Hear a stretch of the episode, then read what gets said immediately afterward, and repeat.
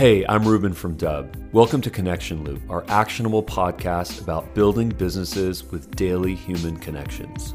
Connection Loop features long form interviews with fascinating people in sales, marketing, and beyond. Enjoy today's episode and learn more about Dubb at Dubb.com. So, Rhett Power, so thankful that you were able to make it onto Dubb's podcast, Connection Loop. For you guys that do not know, Dub is a video communication platform. We allow you to quickly create, share, and track videos from Gmail, LinkedIn, dozens of CRM systems. Um, if you don't already have an account, go to dubb.com, check it out. It's a free trial. Rhett, I saw some content that you had posted somewhere, and I said I got to reach out to this guy. I looked at your LinkedIn profile. I saw that you are a toy maker, or you have created some toys. You created a company around toys. Um, you're a journalist. You're an author. You're a coach. So I love some of the content. Love some of your vibe love to hear about yourself. Wow, thank you. Pleasure to be on the program, and I appreciate you reaching out. You know, the toy company was my first company that I started in early 2007, and we exited that company in 2013, and I became a, an executive coach and, and started a coaching practice. I used to work for the government. I used to work for, for some consulting companies. But the minute I got the keys to my first business, I knew that that's what I needed to be doing and never looked back and just loved working with the teams that, that we put together and working with clients to help solve their problems. Can't think of anything better. You know, I'm fortunate enough to have be able to do have a platform at Forbes and have a platform at Inc. and a couple other at Thrive Global and a couple other platforms and be able to write about issues that my clients face, issues that I've faced in business. And um, one of the things that you love is video and, and this new LinkedIn Live platform is my first sort of dip into live work. Done some live TV, but you know, on camera, live sort of podcast interview type work. But I've been doing that since early on on LinkedIn Live. I think I've done about 70 or 80 shows, five days a week, pretty much and I'm just having a blast interviewing people, learning from people who are doing really interesting things in the world. So the live platform and the video platform has actually given me a new way to learn and actually create relationships with people that I hadn't had an opportunity to really talk to or interact with before. So that's compelling. I want to understand this journey though. So you went from running a toy company to being an executive coach, and now you're really a, a, personality. You're a video personality. You've done obviously so many shows using live video, which is tremendous. Would love to explore that. Talk to me about that journey. How did you find yourself on that path?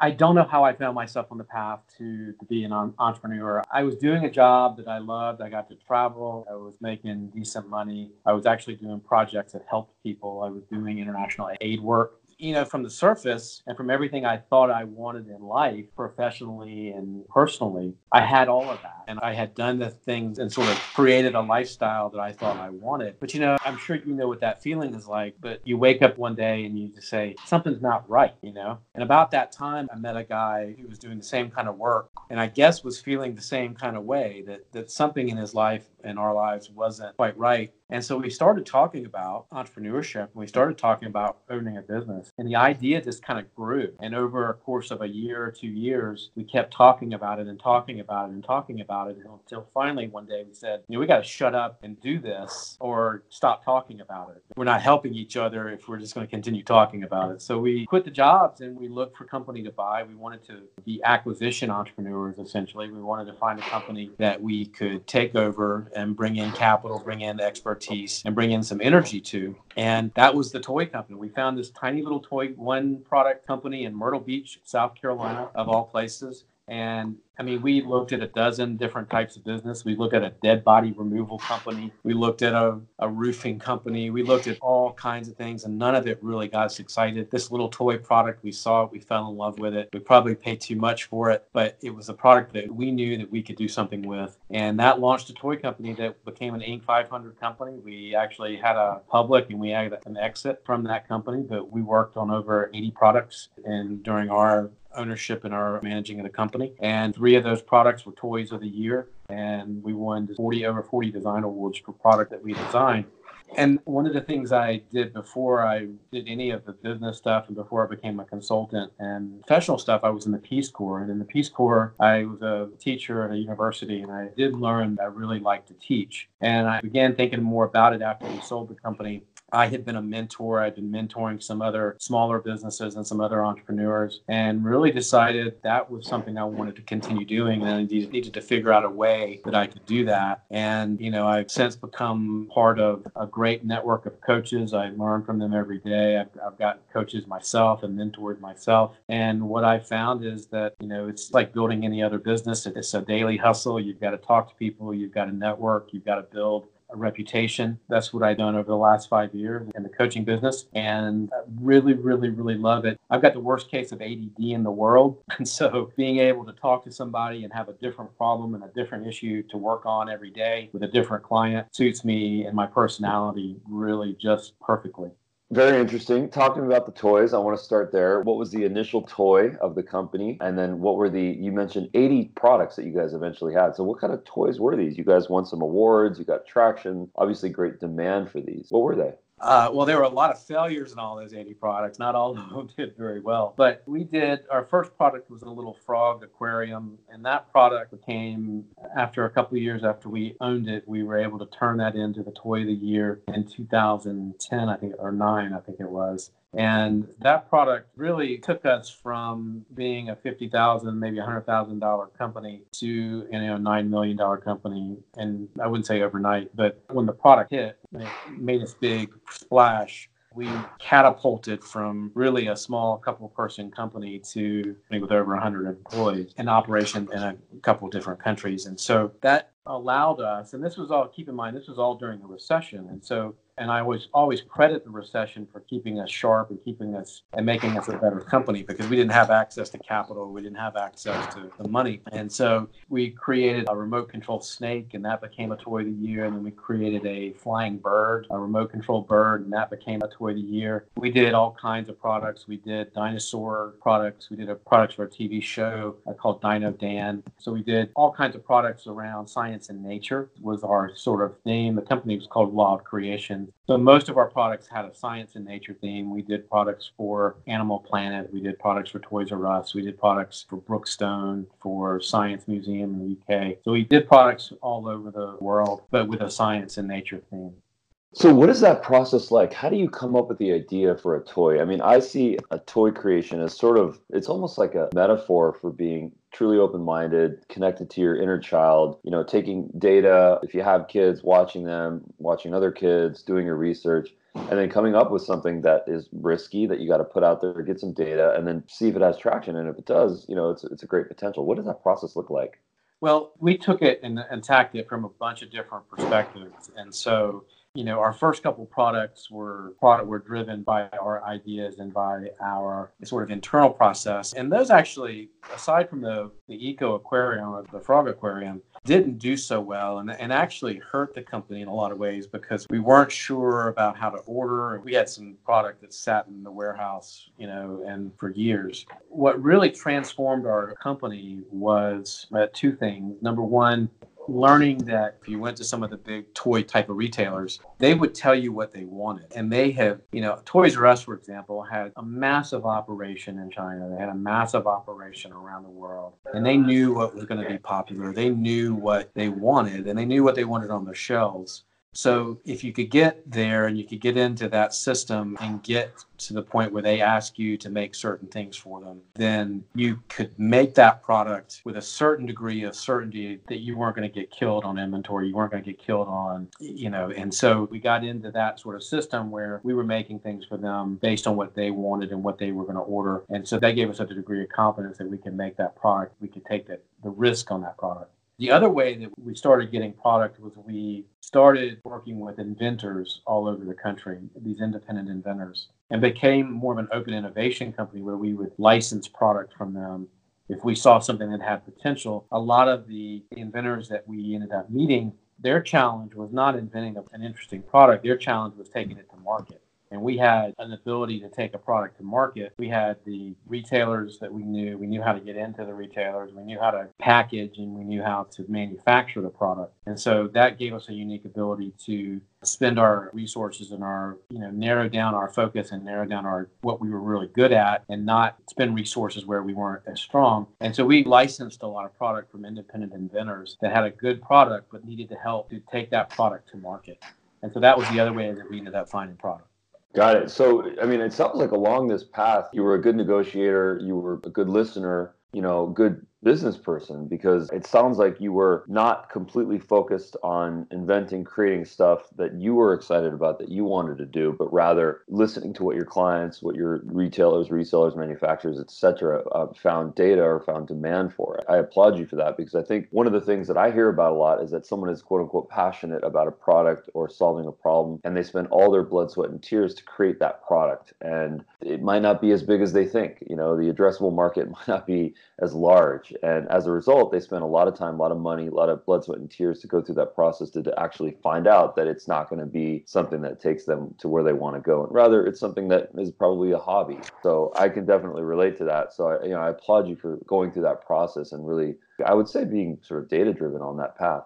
Those were lessons learned I mean, I think some of our initial product was definitely emotionally driven and definitely passion projects and things that we thought, God, there's no way that can't be a hit. And you know, you learn your lessons and you take your knocks, and then you just sort of figure out that, okay, oops, maybe uh, maybe you shouldn't have taken that route, and we won't do that again. So you learn your lessons, and particularly when you're an entrepreneur early on, you're eager and you're enthusiastic, and you you do make emotional decisions, and we got lucky because I mean the business when we bought the business that was an emotional decision. It wasn't data driven whatsoever, and we just you know we just got lucky on the first product that it, it enabled us because it was so popular and staggering numbers every year that it allowed us to make some mistakes and learn some hard lessons and, and able to being able to keep going. and enabled us to do that. And so we got lucky. we got really lucky. well, I think that a big part of data is actually making sometimes emotional, creative decisions, putting them out there, seeing what works, seeing what sticks, seeing what doesn't, and then adapting, pivoting based on that. So it's a, it's a great cyclical model that I think you employed. It sounds like throughout this whole process, you've also been a writer. So I noticed on your LinkedIn account that you written for Forbes, Inc., Thrive, CNBC. Um, talk to me about that. How does that kind of fit into your whole world?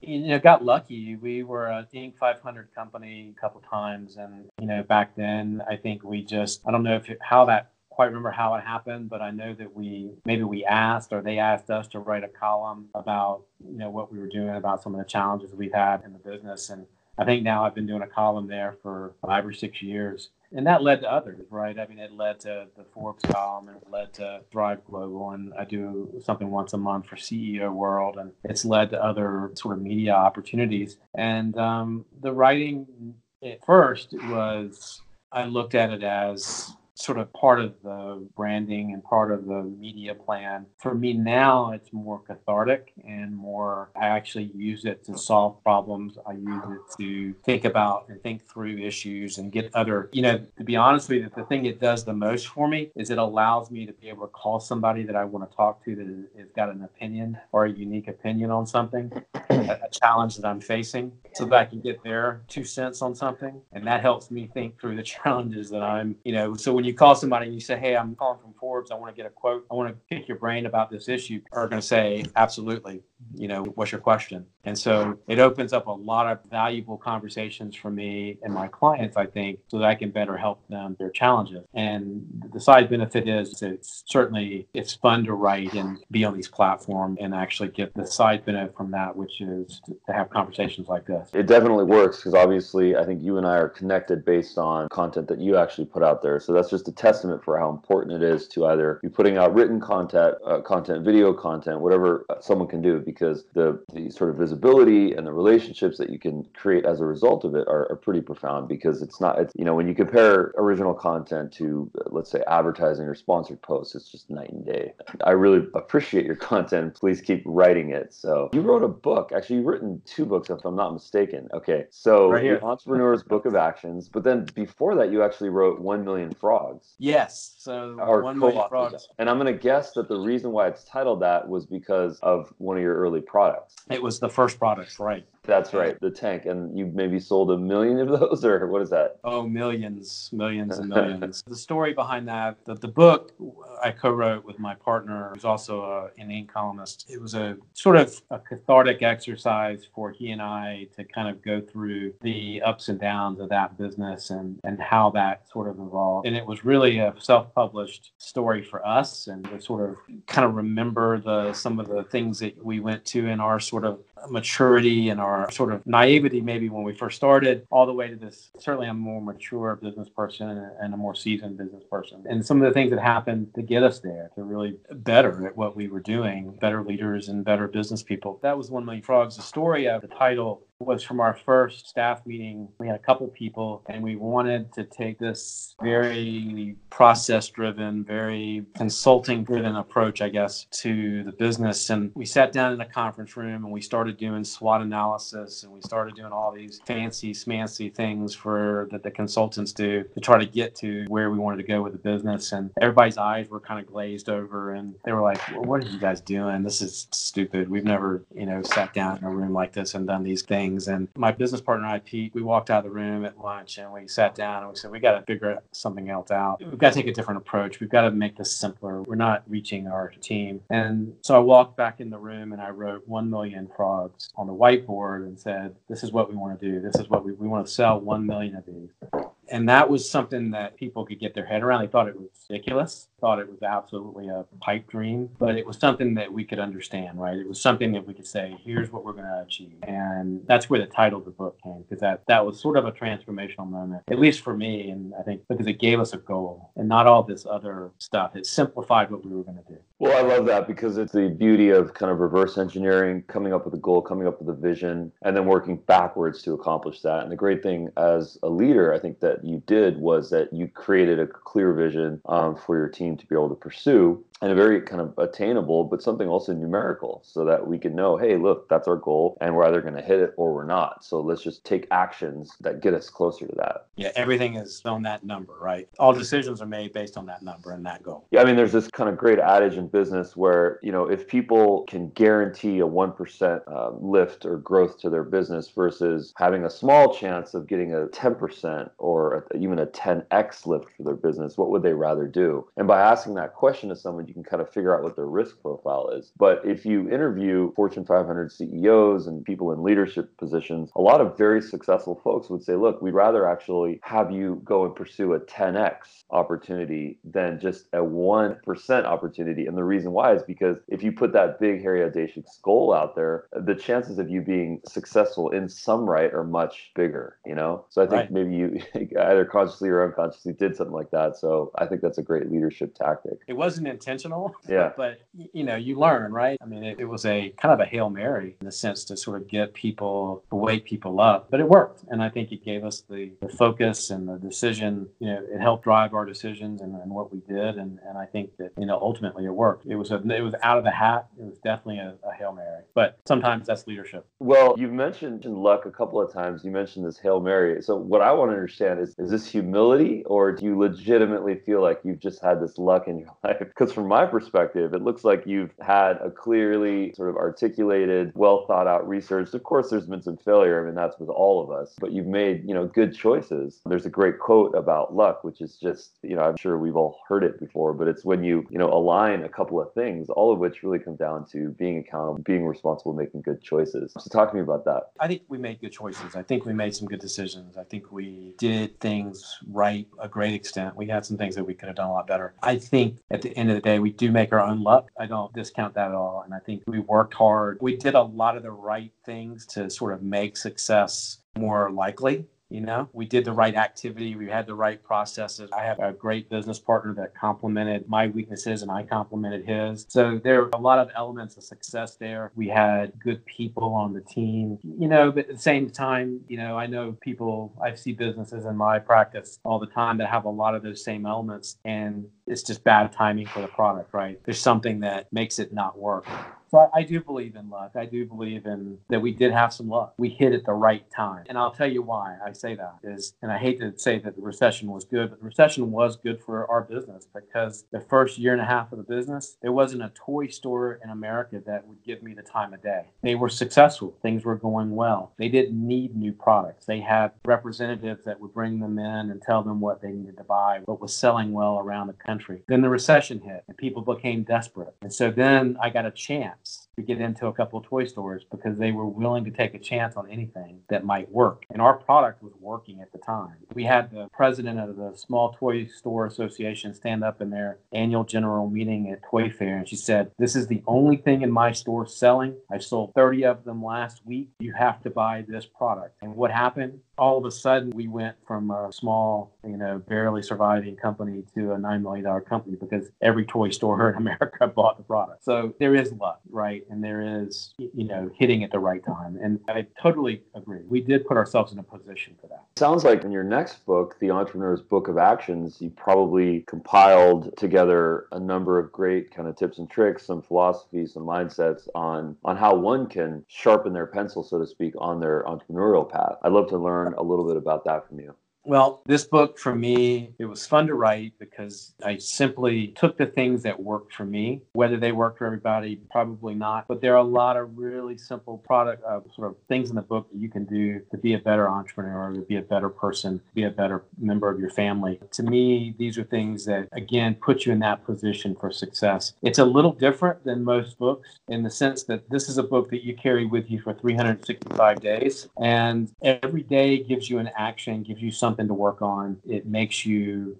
take 20, 30 minutes a day and focus on your development, on your issues, on things that you want to get better at. And that's what this book is. It's a daily exercise book. So you take the first chapter is about finding your passion and purpose. It's about getting and working on that week. Every day you start working on your personal mission statement and to figure out what you're going to work on this year. This book that helps that first chapter, that first week helps you get ready for the year and so that you can work on these things. But you find out what drives you, what your passion is, what your values are. And I find that a lot of entrepreneurs aren't really sure. They haven't written these things down. They haven't taken the time to figure those core eh, really important things out. And then there are a bunch of weeks in here that are I think are really interesting. One of the things is, I have a problem with is procrastination. So I've got a whole chapter here about procrastination. I really love is learning to say no. That's a, something I had to learn as a salesperson and I, as a person that likes to say yes. I had to learn to say no as an entrepreneur. There's a chapter here about burnout, about taking time away from the business so that you can refresh and uh, revive yourself. There's networking tips. There's it just goes on and on again for 53 weeks. Just every week is working on little skills that are going to make you better in what you do. Balance. I mean, there's there's a chapter in here about hiring. There's a chapter in here about working with difficult people. There again, there's in here about self promotion, about how do you promote yourself as an entrepreneur at the same time promoting your business. It really just little lessons that we learned along the way that I think will help make people better.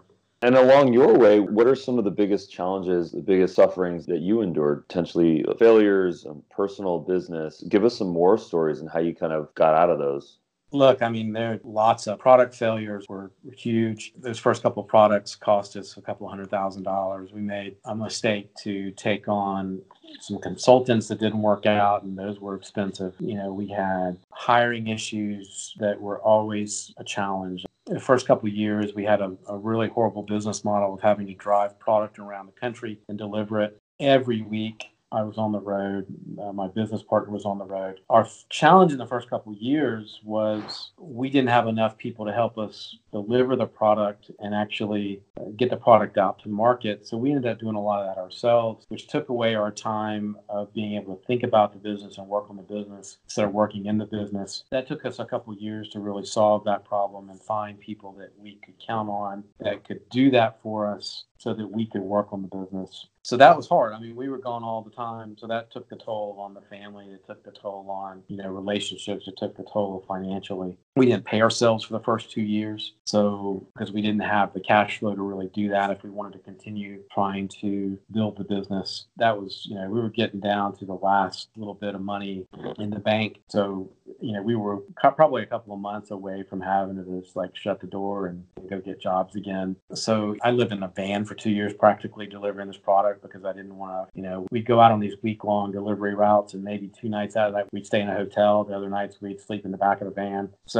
you know, we paid that price and we were willing to pay that price to make it work, but it wasn't easy and it wasn't fun. I don't think I want to do it again, but that was what it required. And that's what we had to do and we didn't want to quit. We didn't really, that wasn't something we wanted to do. So we drug it out and we drug it out and we drug it out until we got that hit. So I don't know if that answered the question, but I think that that's sort of all of it was a trial. All of it was not what we expected. I remember telling my wife that, oh, we'll be profitable in six months because that's what we thought. That's what our models showed us. And that was far from the truth. Well, I think these are important lessons. These are harsh realities that I think anyone that wants to take that risk to go, quote unquote, live the American life, the American dream, be the entrepreneur, have their own business, you know, there are certain realities. You know, having proper runway, being able to downgrade your life, being able to decrease your monthly nuts so that you can endure, stick around, you know, go through that whole process profitability process. Sometimes people think that it takes X, but it really takes X plus Y. And that's just the reality of business because life happens. And so I applaud you for being honest about that. And also, you know, to the people that are listening, I always just recommend that reverse engineer, you know, think worst case scenario, think best case scenario, have your vision,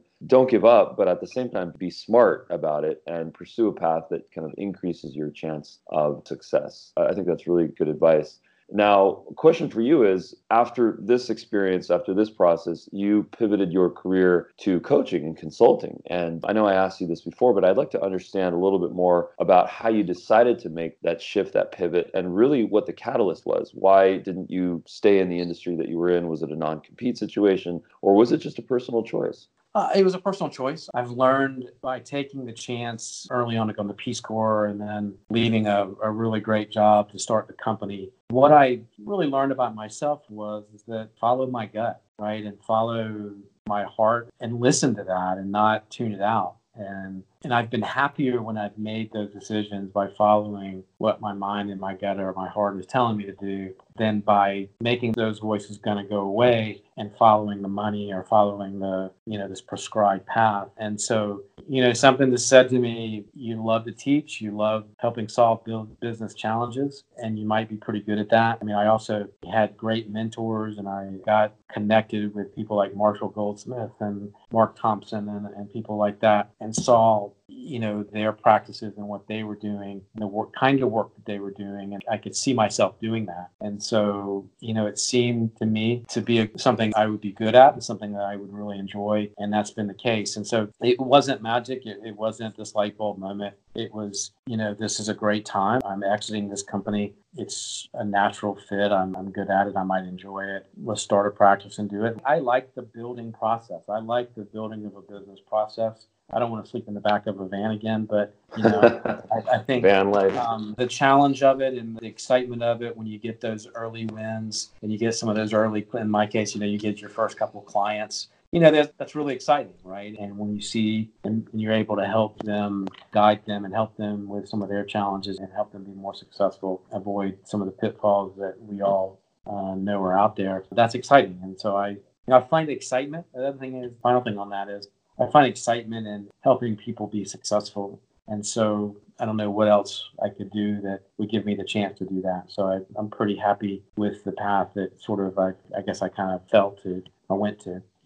Got it. And at what point did you decide to jump into the LinkedIn ecosystem to create a live show? I'm talking about Power Lunch Live. The reason why I ask is because we're absolutely crazy and enamored about video. It's it's our entire business. You know, Dubb has 13,000 users now. People are sending videos on all channels, all over the places, email, LinkedIn, Gmail, yep. CRMs. And it's been a tremendous experience for us to see people on a very embryonic industry make certain choices on how they can leverage this powerful medium of video to really grow their business and to have fun in the process. So, what was that process like for you? And then, where are some of the things that you're doing now with video?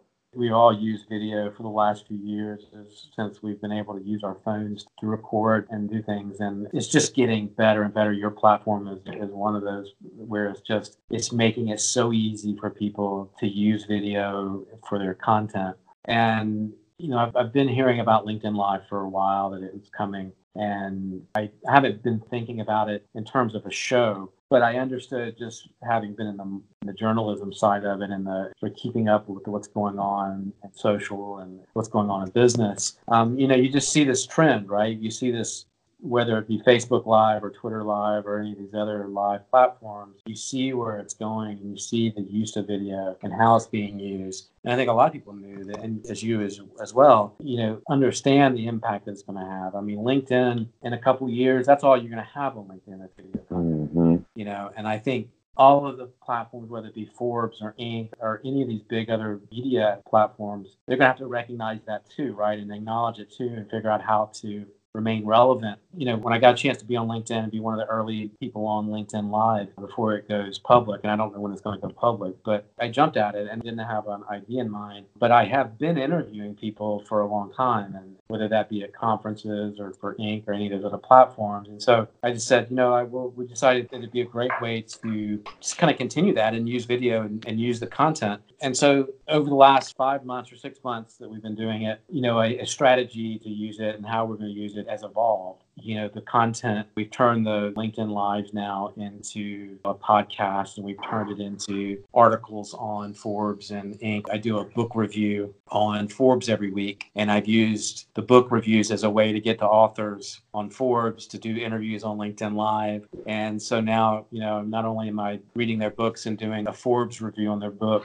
uh, getting them on the program to have a live and i want to turn this these lives into ultimately into a book of advice from top leaders. It's morphed into this sort of larger part of our content strategy. And again, it, it just opens up this whole ability to talk to people that you wouldn't like you know you and i we're talking by video now and it gives us a chance to start a relationship and start helping each other with our projects and with our you know products and so on and so forth and it's given this wonderful opportunity to meet people that you wouldn't have normally met. And you know, the fact that we can do this conversation remotely, and I don't have to sit there in the office where you are, or you know, end up meeting somewhere else. We can do this right here, right now, where we are, and have this amazing conversation as if we're next sitting next to each other.